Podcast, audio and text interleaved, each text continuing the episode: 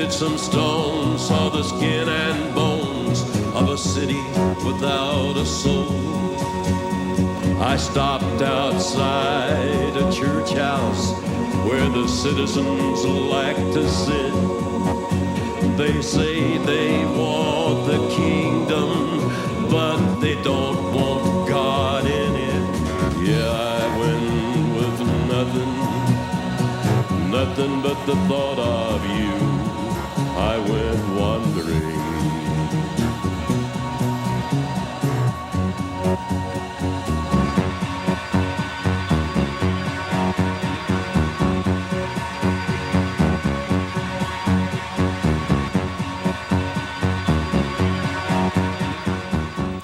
Live from the Mecca of Mormonism, Salt Lake City, Utah.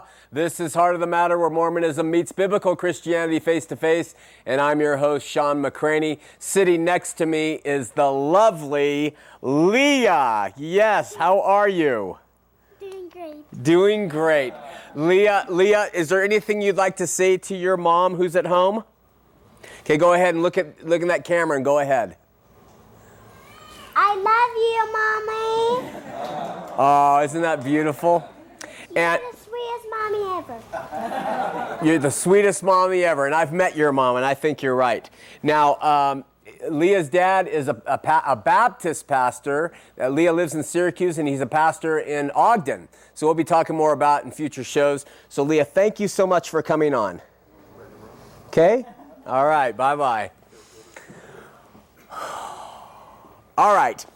Uh, whether you're watching on the NRB network, DirecTV, channel 378, or if you're listening on the radio at KUTR AM 820, The Truth, we welcome you. If you have family or friends who can't watch uh, Heart of the Matter on television, uh, tell them to go to www.hotm.tv and they can watch it live streaming video from anywhere in the world. We welcome all of our live streaming video viewers.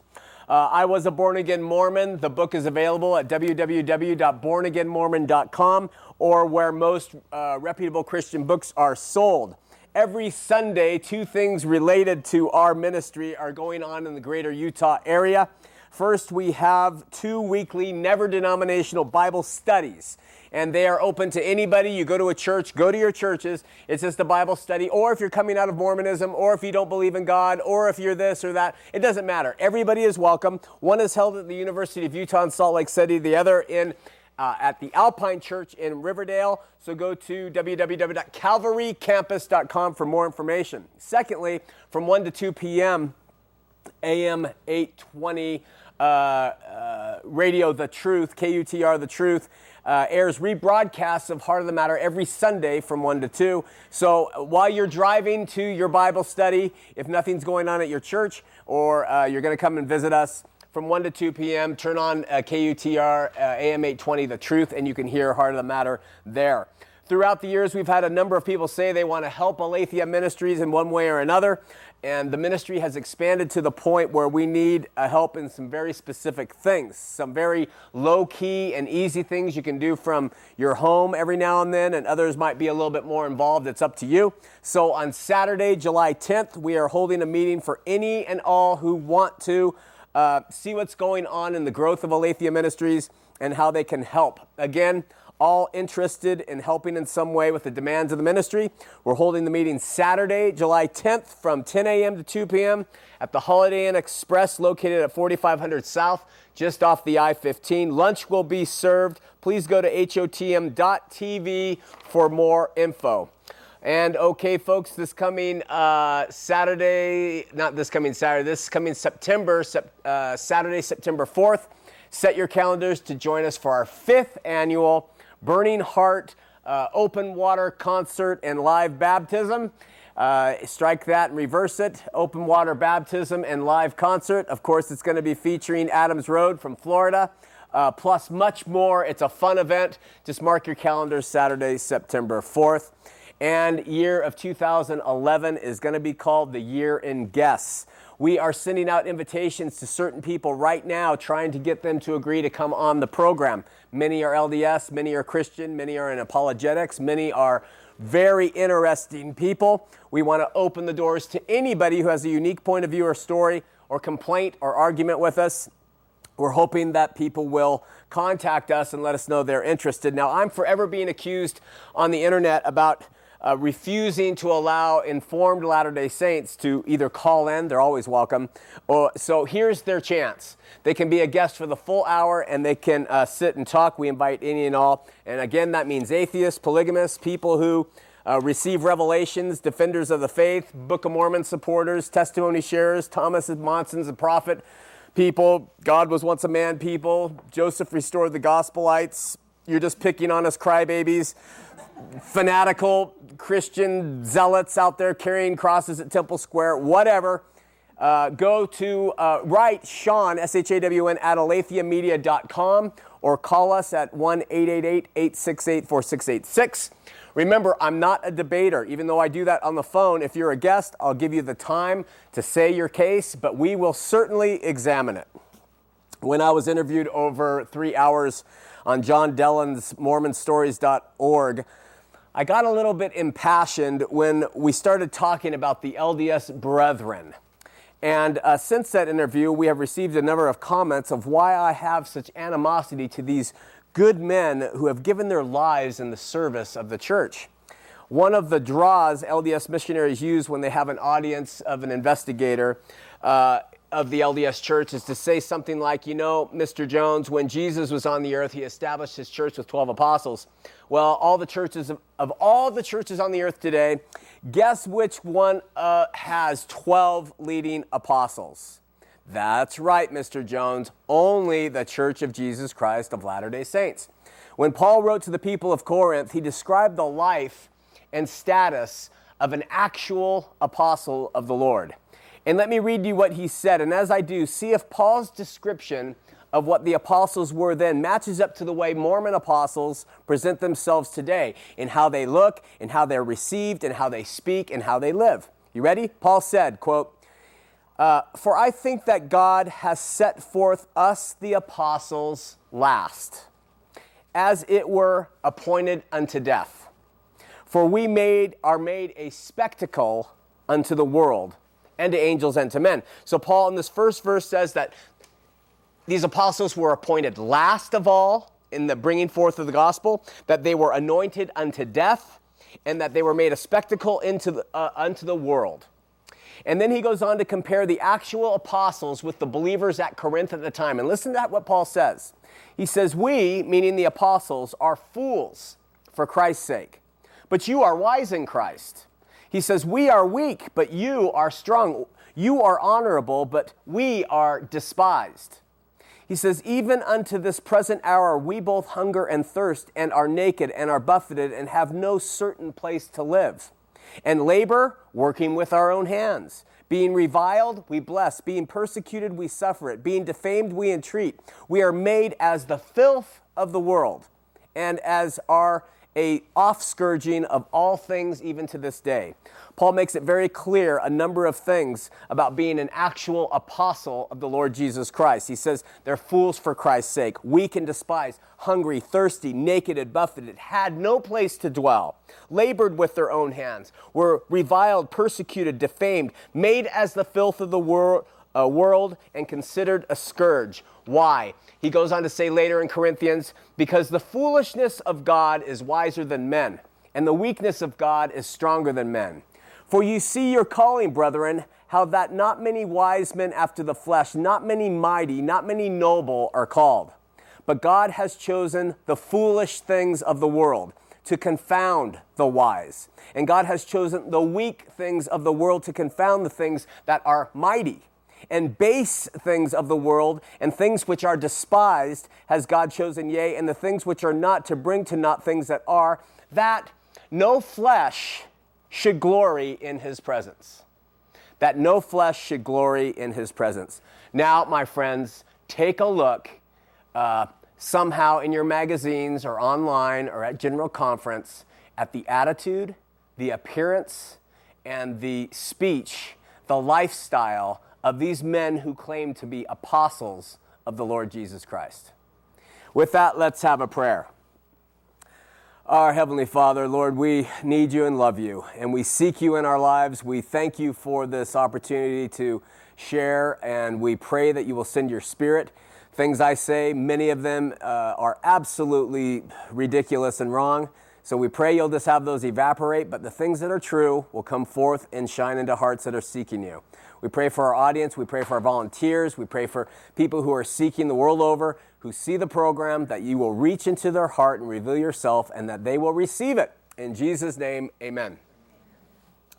In our year long alphabetical study of comparing doctrine, biblical and Mormon, we find ourselves in the G's tonight and are faced with perhaps the single most debated subject of the year God. His nature, his attributes, his makeup. What does the Mormon church teach about God and what does the Bible say? The differences that arise between the LDS doctrine about God and the biblical perspectives are profound. And they often produce insurmountable problems in the Mormon Christian debate. I know from my own experience of being an active and indoctrinated Latter day Saint that understanding the Christian view of God topped my list of tough things for me to comprehend along with the LDS myth of a premortal existence and romanticized fables about marriage being eternal. But there are reasons for this. So before even saying word one about the nature of God, his person, his identity, his makeup, his ontology, that's the big word for it, it's very important for me to preface our study by looking at roadblocks. The roadblocks that inhibit people, especially Latter day Saints, from understanding important biblical descriptions of God. Roadblock number one we are a fallen, we are all fallen creatures of God, unable to discern spiritual truth until we're born again. This state of spiritual illiteracy is the result of Adam introducing sin into the world and therefore a universal death of the spirit part of our makeup occurred. Since the fall, because all people are born spiritually dead, we therefore come into the world and we're operating only by our souls, essentially our minds, our will, our emotions, and our bodies. This is why Jesus told Nicodemus that a person must be born again, spiritually born again, that the first birth of life is not enough. In 1 Corinthians uh, 2:14, it verifies this by saying, "But the natural man receives not the things of the spirit of God, for they are foolishness unto him, neither can he know them because they are spiritually discerned." So, men and women and children prior to being born again wander about and they see the world from a fallen perspective from a very soulish perspective. And the Greek word, as we've said many times for soul, is the psuche, and it's comp- comprised of our minds and our will and our emotions. And that's what makes us up, and we operate by the mind, will, and emotions as we wander through this life without having the Spirit of God with us yet. Natural men and women walk about and they say, Well, I think this is true, the mind. I really want this to be true, the will and I feel that this is true, the emotions, so therefore it must be true. And by this method, we are able, as unregenerated creatures, that mean people who are not born again, to satisfy our natural inclinations, to please our own will, and satiate our own natural minds. So that is the first roadblock. We are fallen creatures of God, unable to discern spiritual truths until we're born again. The second roadblock that inhibits our ability to understand spiritual truths is that in our fallen state, we are terrified of uncertainty. We want answers and reasons and information that support the world around us. As children, when we sit in front of a television set and we don't understand what, how this happens, sometimes we're told or sometimes we imagine that people are actually inside the TV set that they're actually little people and they're doing what we're watching. And that makes us feel comfortable, and we don't have to sit and wonder how that thing is working. The philosopher Spinoza coined the phrase, nature abhors a vacuum, which supports the fact that we want, we seek, we desire answers to fill in the void of a very chaotic world. Supporting Spinoza's claim is the fact that there are some folks who suffer a specific kind of brain injury. And these folks who have this specific kind of brain injury will find that in their vision they have a blank spot. No matter where they look is a dark blank spot because of this specific type of brain injury. Well, nature abhors a vacuum so much that the brain will locate a picture or an image, like of Mickey Mouse or the Eiffel Tower, and stick it in that dark spot. So no matter where that person looks, they're seeing Mickey Mouse along with everything else that their eyes are able to see. It doesn't take very long for nature, our bodies, to ab- abhor that vacuum and fill it with something that gives meaning. This gives rise to people believing that it is their right and their duty and even their calling from God to fill in those blanks for us. So, so far we have two facts. First, we are fallen creatures of God, unable to discern spiritual truths. And second, we hate vacuums or holes in our lives, and we try to fill the spaces up with something, anything, that will bring us comfort and peace in the face of uncertainty. You got all that? The third roadblock and the final one that inhibits our understanding great spiritual truths is the fact that there are men and women who are willing to provide us with all the answers we want that will fill in the gaps of our unregenerated thinking by concocting information that is outside of God's Word. This is where cult leaders, heretics, liars, con men and women, religious frauds, and charlatans come in. Consider this you are someone who is wondering about God, but you are born without an ability to understand spiritual things that describe the incomprehensible uh, nature of His being. You find yourself uncertain in this cosmos, and it creates a lot of uh, discomfort within you. There's a knock at your door, and you open it and you find some Scientologists or Reverend Sun Myung Moon's group or the Hare Krishnas, or the Christian Scientists, or the Jehovah's Witnesses, or a set of Latter day Saint Mormon missionaries. You name it, they all do the same thing. They are filling up gaps so that you can find peace and comfort in a soul that cannot discern spiritual things. They take people who cannot understand matters and they fill those gaps in with promises and myths and fables, giving them certainty to the appeals of their natural mind, will, and emotions. They provide certainty even if it's not based in truth because it feeds needs, it comforts uncertainty, and provides answers that satisfy what? Their minds, their wills, and their emotions. Any charismatic leader, any group can do that, and they do it all the time. So attractive is this approach to human beings that cult leaders like Jim Jones and men of his ilk before and after him get very popular. In response to this popularity, they begin to es- uh, espouse more quote unquote truths that are outside of the Bible that feed these people who can't see anything with the spiritual eyes, so it feeds their soul. And the cult leader's popularity grows even more. And as the relig- and then we have a religious cult being born a group that takes gospel truths found in God's word and alters them so as, as, to give people who are not spiritually reborn certainty. Now compare this approach with the men and women uh, um, who teach the Bible contextually and straight up, nothing extracurricular, just His word. It's like comparing, it's like here is the gospel straight up for people and it's then you're comparing it with people who provide all the answers to everything. It's like a kid looking at a ferris wheel with all the lights and all the fun and people laughing and screaming versus a math book. Which one are they going to go to? The math book is difficult. It requires some discipline. You might have to follow its rules. You have to study to get the math book. Or you have the, the um, carnival of spiritual thought that satisfies all your immediate needs. Which one do you run to you run to the Ferris wheel unless you're truly a seeker of truth. That's why we talk to you. Some of you out there really want the truth. Well, the cult leaders know that their attractiveness gets people, and they draw them in with imaginary theologies and, and humanist explanations about God and heaven and hell and suffering. But before you know it, elements of control start coming in to keep all the lemmings within the cult leaders' control. So you start having regiments on your diet, and you start being told by these leaders or their churches or their groups what you should need to wear and what your hair and makeup needs to look like. And pretty soon your activities are all meted out, and it's all accepted by the people who are looking for certainty, and now they just hope to take the responsibility of their choices and put them off on the institution.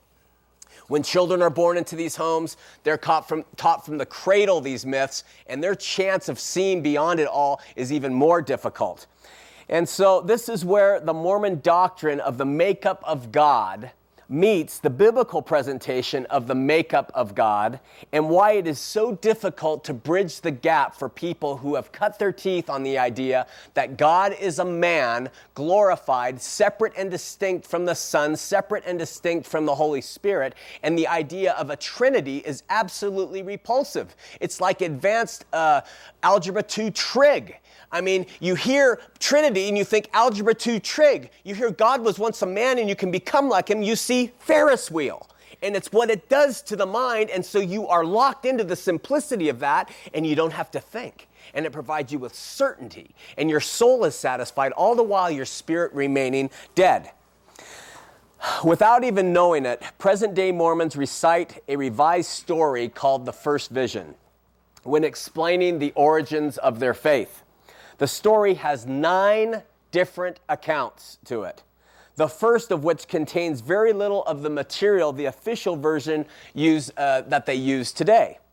It was in this story of the first vision that Mormon founders, uh, the Mormons founder Joseph Smith Jr., learned the truth, he says, about the nature of God. Supposedly, as later versions of the first vision relate, young Joseph entered a grove of trees to pray to get concrete answers to things that troubled him religiously. And while in prayer to God the Father, uh, Jesus Christ and the Father appeared to him in a vision. What made this vision so revolutionary was that Joseph said that God the Father and Jesus Christ were in bodies, physical bodies of flesh and bone, separate and distinct and as tangible as man's, and they stood glorified as they were above him in the air.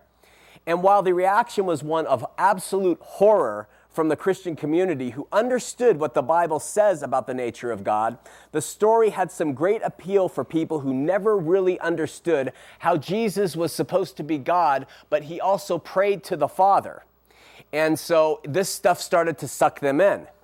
Enter an appealing alternative to the Trinity, which provided answers to the spiritually unlettered, filling the gaps for those who knew not God, providing certainty and facts where facts did not exist.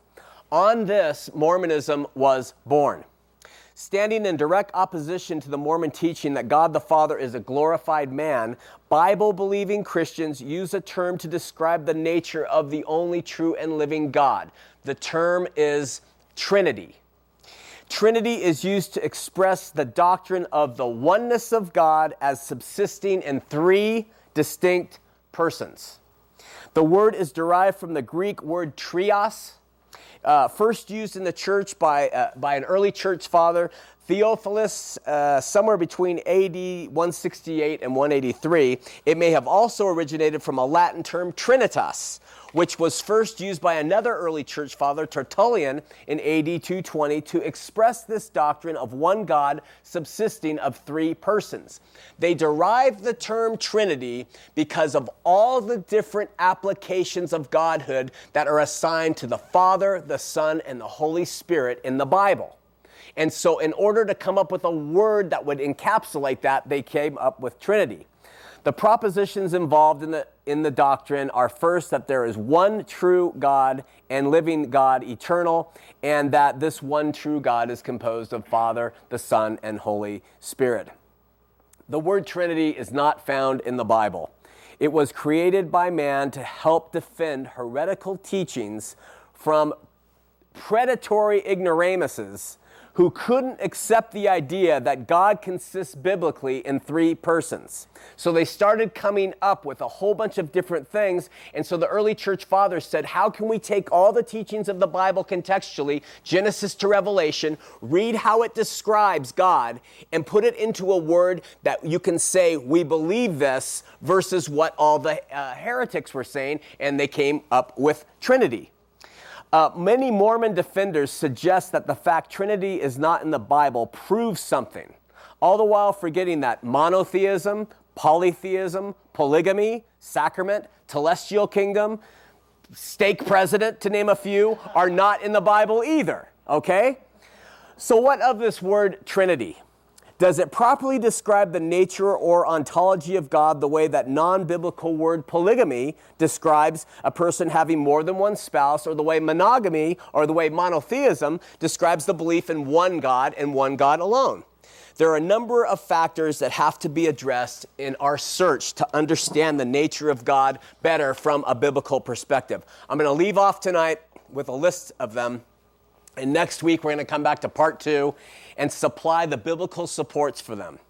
First of all, unlike the LDS and Scientologists and Christian scientists and Jehovah's Witnesses, who all sort of sprouted up around the same time and share similar approaches to knowing and understanding God and a same perspective of who Jesus was, meaning they demean him, Bible believing Christians understand very well that we are creations of a grand almighty creator. We are the clay, we are not the potter to even think that our human minds can comprehend the infinite nature and construction of God is a joke. And yet, hating the vacuum, people continue to try. So, the first point we must consider is that no, how, no, no matter how hard we strain, we will not in this life come to comprehend the totality or probably even a smidgen of what the Trinity means. It doesn't mean we don't search and study and seek, and it doesn't mean we won't ever make some sense of things, but to get the totality, forget it. You're going to have to learn to love the vacuum.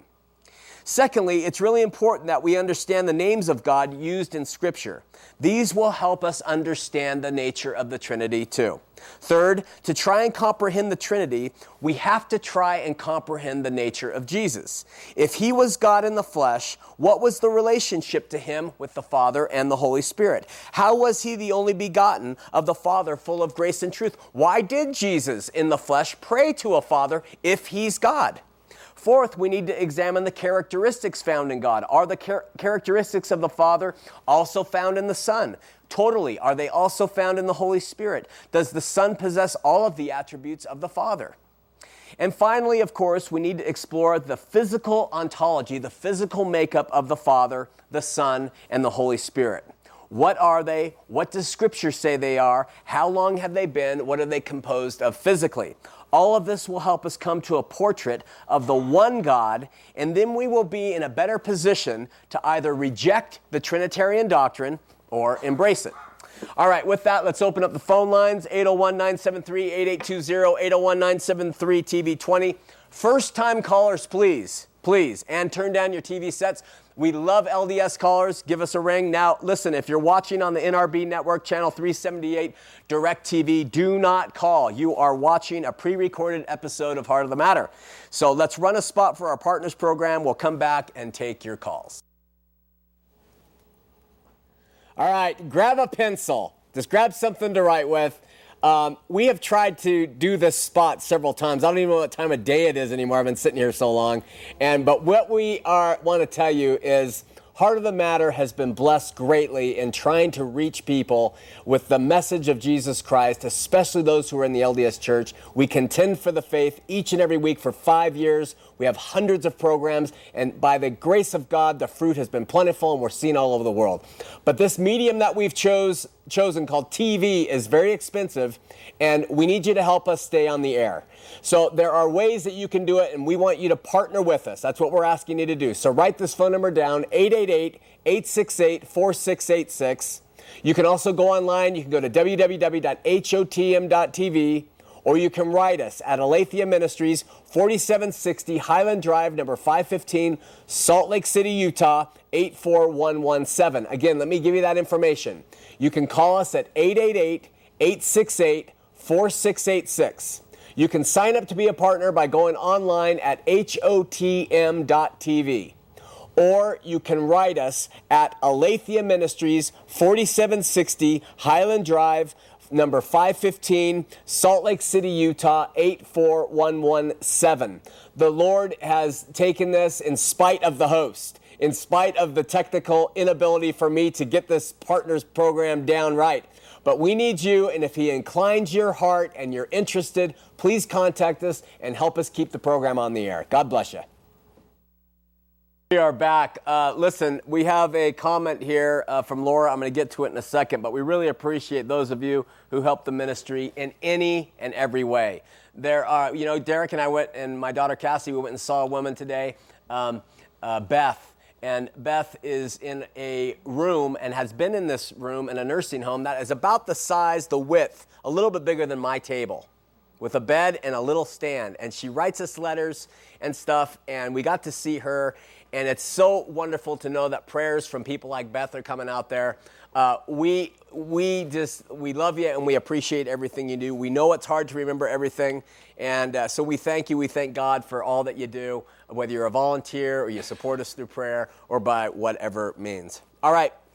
We have uh, Lauren who says she was shunned when she left the LDS church. Should she now be afraid of more difficulties now that she's left? And then Janet from St. Louis, Missouri writes How can a person tell if they are saved? Well, this is really interesting because I'm going to kind of merge the answer for both of those.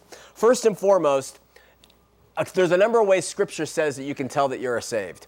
And I, I want to say probably one of the most miraculous ways, in my opinion, is new vision. Jesus said, Listen, pray that they will see, and their, ear, their eyes will see, their ears will hear, their heart will be converted, and they can be healed. And this vision is seeing the world in a different way. You start to see the ridiculousness of the material world, and you start to see the gloriousness of the spiritual world, and you start feeding your spirit rather than your flesh. That's one way. Love that you have for people. Like you have the idiot who you've always wanted to hit with a hammer who's riding his bike by you because he, he does something mean every day and he comes by and you don't want to take him and hit him with the hammer now. There, there there's something in you that says, I want to kind of say hi to him. And you can't believe it because your flesh says, no, hit him with a hammer, but your spirit says, no, you don't have to. That's another sign. This love is a really big one. And, and your desire to read the Word of God. I mean, you really hunger and you really open the word and you devour it. That's another thing that comes along with people at varying degrees and at different times. And um, uh, selflessness and all these different attributes. And you read 1 Corinthians 13, it will tell you all those. But you know, one thing that coincides here with this question about will you be treated differently. When I came to know the Lord, my entire material world started crumbling. Prior to that, I was able to manage it, and then everything just started falling apart. So, in terms of persecution, remember what Jesus said Blessed are those who are poor in spirit, blessed are those who mourn. Blessed are those who are meek. All these things are attributes of someone who has received Christ, but their life suddenly doesn't get great. They don't suddenly win lottos and, and are driving around in limousines. Pretty soon they're riding bicycles and, and they're, they're not winning even a bingo game because the world turns on you, you know? So if things are tough because you've left the Mormon church, but you found the Lord, you can probably anticipate them even getting tougher. But it doesn't mean you turn because the Lord is there with you, and He who is within you is much stronger than He who is without. And you're waiting for that day when you return home, and, you, and the rewards, eternal rewards, are there for your faithfulness. So those are some things that kind of come with being born again and with uh, also leaving the LDS church in this community and being treated badly. Okay, we're going to Jared in Bountiful, first time caller. Jared, you're on Heart of the Matter.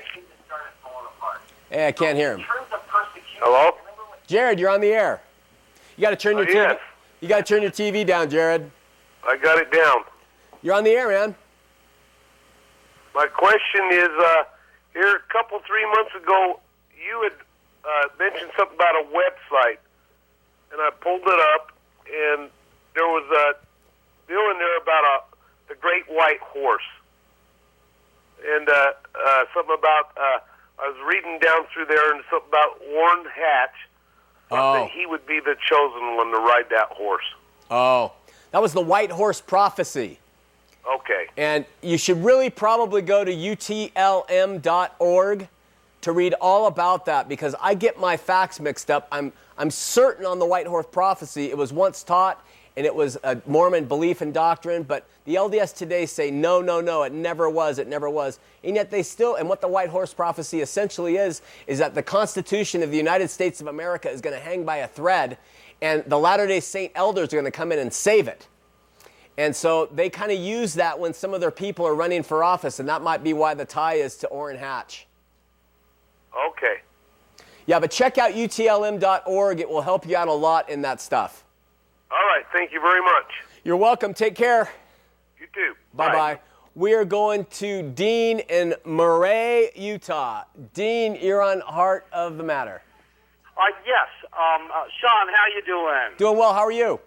Good, good. Um, listen, I just wanted to reiterate something that you were saying. Um, uh, the first great commandment um, is, "Hear, O Israel, the Lord our God is one God." Yeah. And um, if you break that down into Hebrew, it says, Hear, O Israel, Yahweh, our Elohim, is one Yahweh. Yeah. Um, Elohim is a plural word for God. Yeah. And Yahweh is the name of that plurality. And uh, I, I wanted to point out the fact when Jesus said, Go ye into all the world and baptize in the name of Father, Son, and the Holy Spirit, he said one name. In the name of, not plural, names of, but one name. And Yeah, we're that gonna- one name is Yahweh. Yeah, we're gonna cover all we're gonna cover those points in more detail next week, but you're absolutely right, and they're great points. In the name also- of the Father, not in the, the names.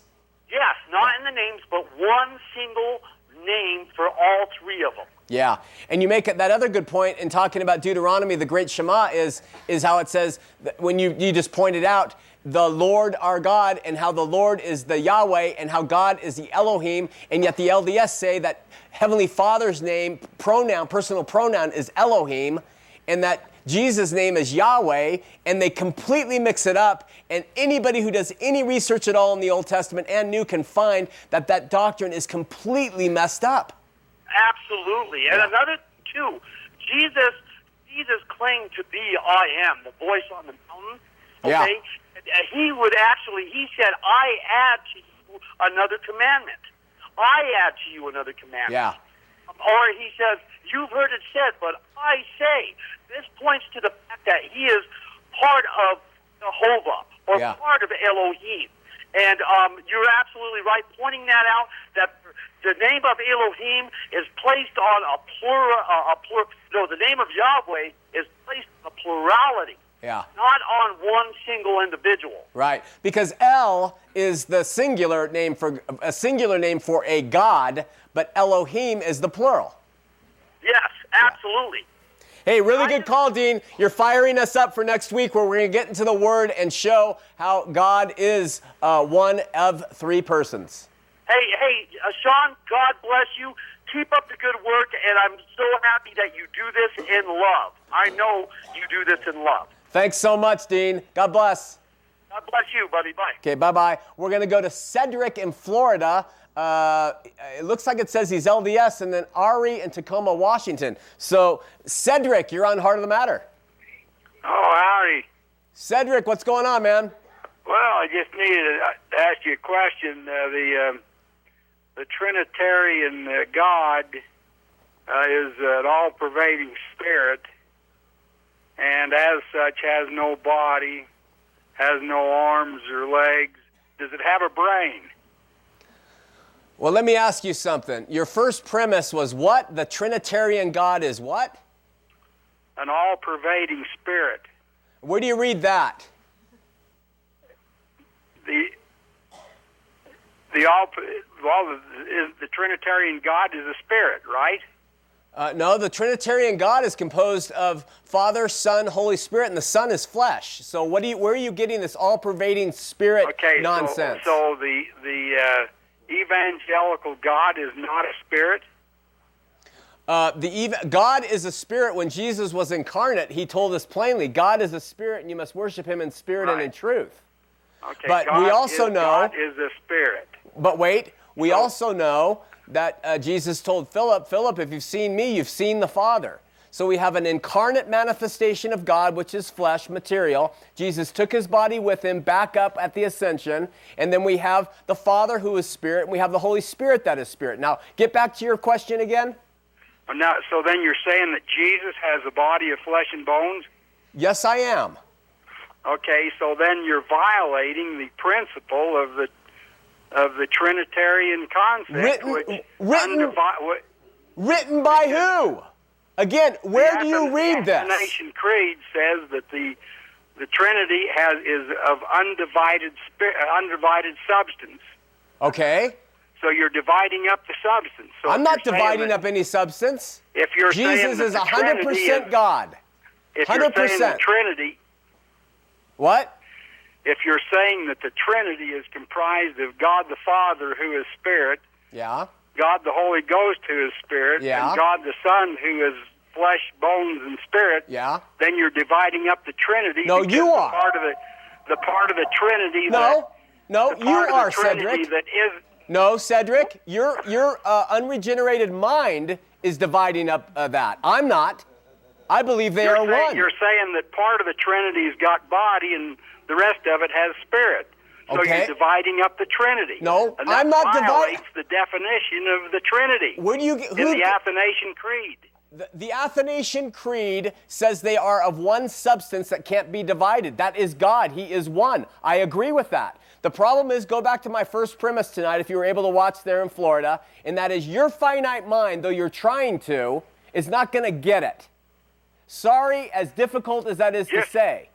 I know Yes, it's easy to try to go and then you can kind of mock it because it's incomprehensible. But I got to tell you, next week we're going to show that all the attributes of the Father are present and assigned to the Son and are present and assigned to the Holy Spirit.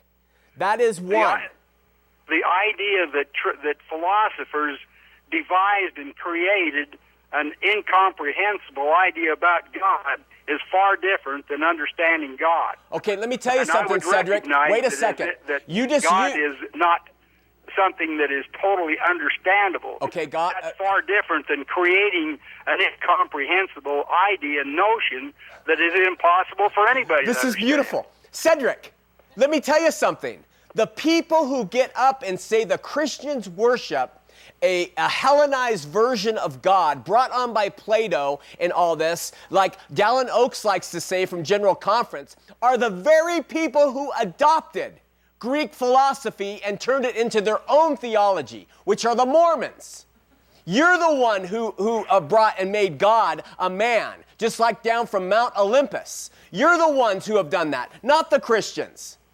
And, and Dallin saying- Oaks, every time he gets up in conference and says they, they, the Greek philosophies have twisted the idea, the true nature of God, that is exactly what Joseph Smith did. if but if you're saying that Jesus has a body and God has his spirit and the Holy Ghost is spirit and they are the Trinity, then you've divided up the Trinity. You've made that point that seven times. Of the Trinity that isn't Jesus.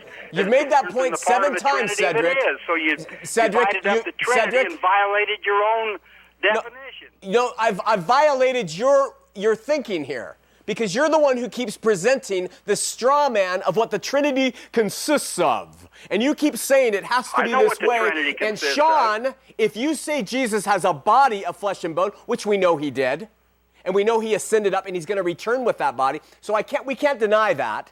So you're the one who keeps saying, now I am destroying the Trinitarian notion. I'm sorry, my friend. Well, you you're just violating. You're, you're violating the definition.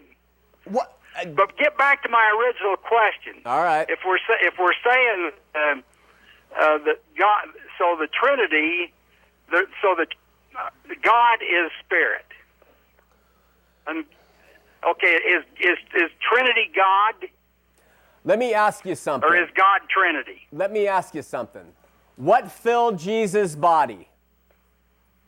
What what? What filled Jesus' body? What left when Jesus died?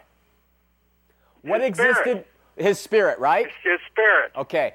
That spirit and God's the God the Father's spirit and the Holy Spirit liken them to a flame of fire. And you have that flame of fire in the Father, and you take it and you put it that flame of fire, and it's still fire, and you, it's in the Son, and you take that fire, and it's the Holy Spirit, and you put those fires together, and you take them apart. Three persons, one God, one fire. Right. Right. I understand the Trinity. The Trinity is three persons of one undivided substance: God the Father, God the Son, God the And you're Holy saying Ghost, because which is which is one God, which is one God to comprise the three persons Okay. of one undivided Spirit. And you're if saying you've that got be- three persons, And, and you're saying the three persons, the three persons is God, the, is, is the Son, the Father, and the Holy Spirit. And if one of them has flesh and the other has spirit, the other two have spirit only, then even that part of it is divided. That's and your- again, you've, that's your definition, Cedric. Definition. That's your definition. How could you say that? You're saying that I don't have God in me when the Holy Spirit dwells in my heart? Are you saying You're- that that's not God in me and I've divided God? I mean, You're how, how far are you going to saying, take uh, this? The, the, the definition of the Trinity means they are of un, they are of undivided substance. Okay, how many times are you going to The repeat substance this? is not divided because that's the part that you always that's the part that you always ignore. I'm not ignoring it. I am are- not. That's the part I that, am. I listen. I am not ignoring it. They are undivided. You are assuming because Christ took a body that he is separate and divided from the Father. His spirit that embodied Christ is the same spirit in the Father. On the Mount of Transfiguration, when he was revealed, his glory started coming out of his skin. That is the undivided substance of God. Jesus became incarnate. Can you get that? the Catholics are a little smarter on this. They say that on the way from earth to heaven, Jesus discarded his body and went back into the Trinity as spirit only. Oh, well, that's Therefore, wonderful. they are consistent, and you are not. Because it Because made sense that to still some. got his body. It made sense to some priest who had to come up with some rule because people weren't satisfied with the idea of three in one God. Just wake up, man. Jesus was God, the Holy Spirit was God, the. Father is God. You- They're not divided, you- they are one. We have you- stood on that from the beginning. are- You, are are dividing it by putting Christ and saying he separated them. That is your notion. That is not the Christian notion. That's your notion, Cedric. you're And we are done. your own definite. Someone just gave me this, and I was waiting to use it.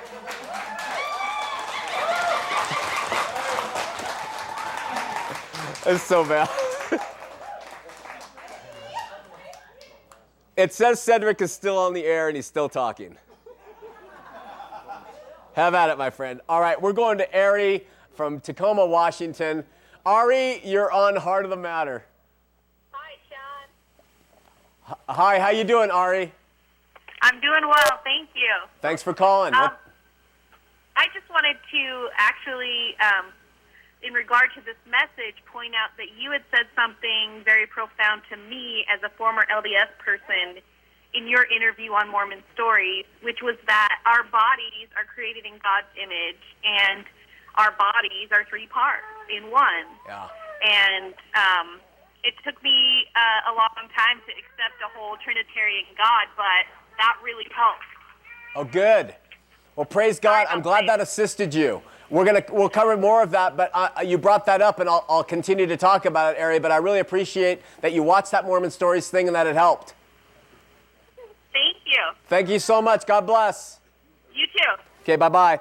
You know, when it says man was created in, in God's image, uh, the LDS say, well, yeah, God is a man. He's got a penis and he's got underarm hair and, uh, and, and, and he used to be like us. That's the, that's the simple view so that we can make it make sense. But the scripture says, no, no, no. That's not how it works. We're created in his image because we are made three in one. We have a body, we have a soul and we have a spirit. Remember that soul, that mind, will, and emotion? And then we have the spirit. And when God created Adam out of the dust of the earth, that body, he breathed into him the pneuma, the, the spirit of life, and that spirit of life commingled with that, that dirt and it brought on a soul. And Adam became a living soul. Three parts, one person. Am I divided like uh, Cedric was saying? Am I broken up? Is my spirit, soul over there, my body over there, my spirit that way? No. What makes me me is three in one. Same thing with the temple of the Old Testament. Uh, it was composed of an outer court, an inner court, and a holy of holies. Three, one building. Same picture. Where did God visit? In the only place, the Holy of Holies, the spirit part. The outer court was more of the soulish stuff. The far outer court or the inner court was the soulish stuff. The far outer court was the body. All representative, same model, three in one. And yet we have guys who just don't want to do it. And Cedric is still talking, it says in uppercase letters. Listen, um, Brenda in St. George uh, wrote The LDS are a wealthy group, but when I turn on the television, I hear Christians teaching about wealth and prosperity too, that you can have that. Why the search? Uh, Brenda, let me just say this there's a current there's an undercurrent afoot now within some uh, people who teach on tv and in their churches. It's called prosperity teaching and name it and claim it and all this stuff. And it's absolute hogwash. It's bull. It's baloney It goes counter to the biblical uh, text. It's counter what Jesus said life would be like as a Christian. It counters what Paul said about suffering. And, and yes, God does want us to have an abundant life, but that's abundant in the spirit. Let me tell you something. When Paul went, I think it was again to Corinth, and the people there were they had a choice. They could follow the, the leaders and the rulers that had the rings and the gold and the fine apparel and they looked really nice or they could follow paul's description that i gave earlier on that they were fools for christ's sake and they were uh, outcasts and they were the filth of the earth. You so and by the weak things of the world god has made mighty. So you got to see this is the parallel. The things of this world they are not of God. We know that. What is it that God, Jesus says, or that God says in John? Uh, the lust of the flesh, the lust of the eyes, the pride of life, these are not of the Father. So be careful of this prosperity teaching and the stuff that comes along with it. We're going to go to Hayden in Draper, first time caller, line two. Hayden, you're on Heart of the Matter. I just wanted to say, Shawn, thanks for your show. It's a great show, and Cedric is completely deluded. We are all spirit, and I don't know where he gets his view of the of the Trinity, but it's it's completely deluded. Yeah, he was really insistent on the fact that Jesus, being in a, a corporal body ascending into heaven, divided the the substance, the continuity of the of God. Well, the Godhead is is all spirit. Yeah. Just because there's substance in in his physical form when he came to earth and died for all of all sin doesn't mean that that splits the Trinity or the Godhead at all. Yeah, exactly. Well, Uh, thanks so much. God bless you. Thanks, Hayden. Appreciate the call. Bye. Bye bye. Uh, we have a caller who's called and says Cedric's spirit is dead, so he can't understand uh, the Trinity. You know, uh, let me give you another idea on the Trinity, which is going to be kind of confusing too. But I like the one about the flame. I don't like the clover. I don't like the egg. I don't like the ice and water because it's too uh, literal in a sense, and I think it breaks down philosophically. But here's one that I learned, and and and it's a time and, and you could say time is God, okay? So we have a past, we have a present, and we have a future. Okay. Now, right now, I am sitting in the present. Oh, wait a minute. No, it's now the it's now the uh, the future. No, wait. No, no. Now it's the past. No, wait a minute. I'm sitting in the present now. No, I'm not. I'm sitting in the future. Wait, where is it? Where is the past now? Wait, how does the past end? Where does it intersect with the future? How long am I in the present? How long? But now it's the future. Am I always in the present? Where's the future? Where's the past? You see, all of it is God time. But it's three parts past, present, and future. And we cannot see the dividing line between them. It's constantly moving like this. Now, even that's going to fail somehow. But I like these ideas like the flame and those things and the time because they, they start to encapsulate the incomprehensibility of this God that we worship. And do you really want to worship a God that you can understand? What did Isaiah say? You build an idol and it's made out of ceramics, okay? And he says that thing has eyes that can't see, it has ears that can't hear, it has a mouth that can't speak, and you worship it. You know what he says? He says, You will become like your God. That's what you're aspiring to, that idol. You become as insensate as that thing was, okay? And the same thing, you want to worship a God who's anthropomorphic? You want to worship a God who was once a man, who once went to kick a field goal and he missed? You want to, you want to worship that God? I don't. Okay? I want one who's incomprehensible, who has always existed, who is without fail good, who I can ascend to, and he can help me be a better person. You get the difference? How biblical scripture leads you to the true and living God, and the myths of these men changes it? Oh, I'm on fire tonight. Okay, let's go to Crystal in West Valley. Crystal, you're on Heart of the Matter. Hello. Hello, Crystal. Brother Shawn, I just got to tell you I love you, my friend. I love you, you know, too. Your point of view can be summed up in a few simple words. Okay? Those simple words are with God, all things are possible. Very good. I like that very much. With God, all things are possible. Absolutely. You continue on your mission, my friend, and God bless you. Thanks, Crystal. God bless. hmm Bye bye. Uh, Harvey says Mosiah 15, 1 through 5 contradicts the Trinity. And he's right. The Book of Mormon was written when Joseph Smith was in an early part of his maturation as a guru, so to speak. And so he borrowed from heavily from the Bible and heavily from themes that were going on in the community and heavily from ideas that were bannered about by the local Christian churches. And the in the Book of Mormon, if you watch like our seven-part series on that thing, you can see it was built up of all these themes that existed around him, even from newspapers, even from events uh, about the Indians. All that stuff was a conglomeration of his present time. Well, Joseph Smith included Trinitarian ideas. He included modalistic ideas in there that the Father becomes the Son and the Son becomes the Spirit. Very modalistic in his thinking. But then Joseph Smith, he did what he always does. He progressed along and he started to change his ideas and he started to learn more and more. And so pretty soon God became just two persons I don't know if you knew that, but in Mormon doctrine, Jesus became two, I mean, God became two persons, not three, and then God became a man in the end. And about that time, that's when Joseph Smith was wiped off the face of the earth. So um, uh, he digressed, actually, he digressed from the Book of Mormon presentation of who God was to the point where you get into the Doctrine and Covenants, Pearl of Great Price, etc. Craig wants to know how do we figure in dinosaurs and science with the Bible? I think they figure in Uh, perfectly, but you got to understand I am a, a science idiot. When people were going to science class, I was trying to light the bathroom on fire. I did not know science. I still don't. So, but what I've understood is there's no contradiction. The dinosaurs existed, and the dinosaurs uh, lived, and the dinosaurs died, and how they are in conflict. The Bible speaks of Leviathan and Job, which is the oldest book of the Bible, a creature that is just beyond compare, and his scales are like armor and all this stuff. So I don't think there's a conflict with uh, dinosaurs. In terms of uh, science, I don't think there's a conflict either. I just think the Bible is not exhaustive.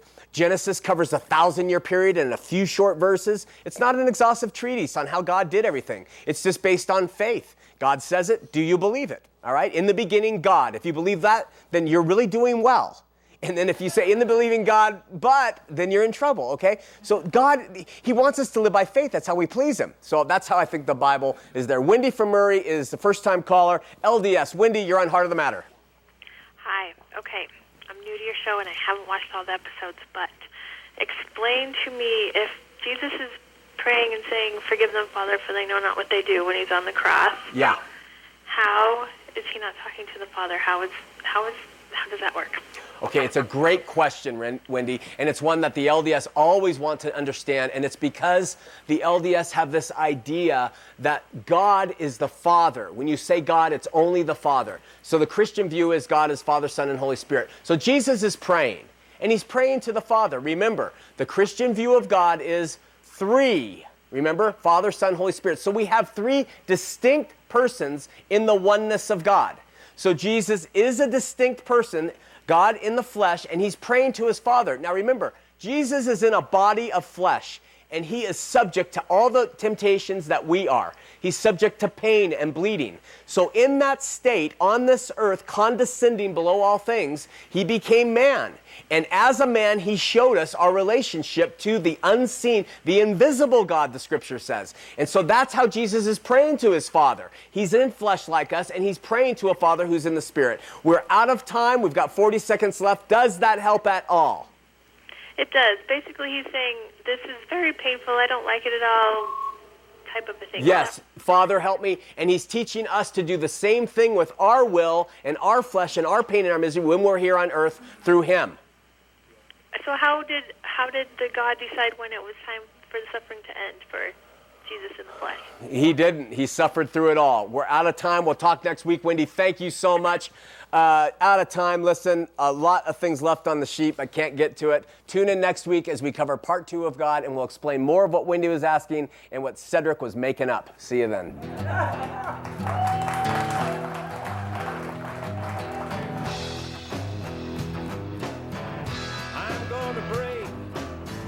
I'm gonna break my, I'm gonna break my rusty cage and run.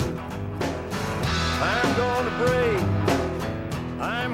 break my, gonna break my rusty cage and run. I'm gonna break, I'm gonna break my, gonna break my rusty cage and run. I'm gonna break, I'm gonna break my, gonna break my rusty cage. And run.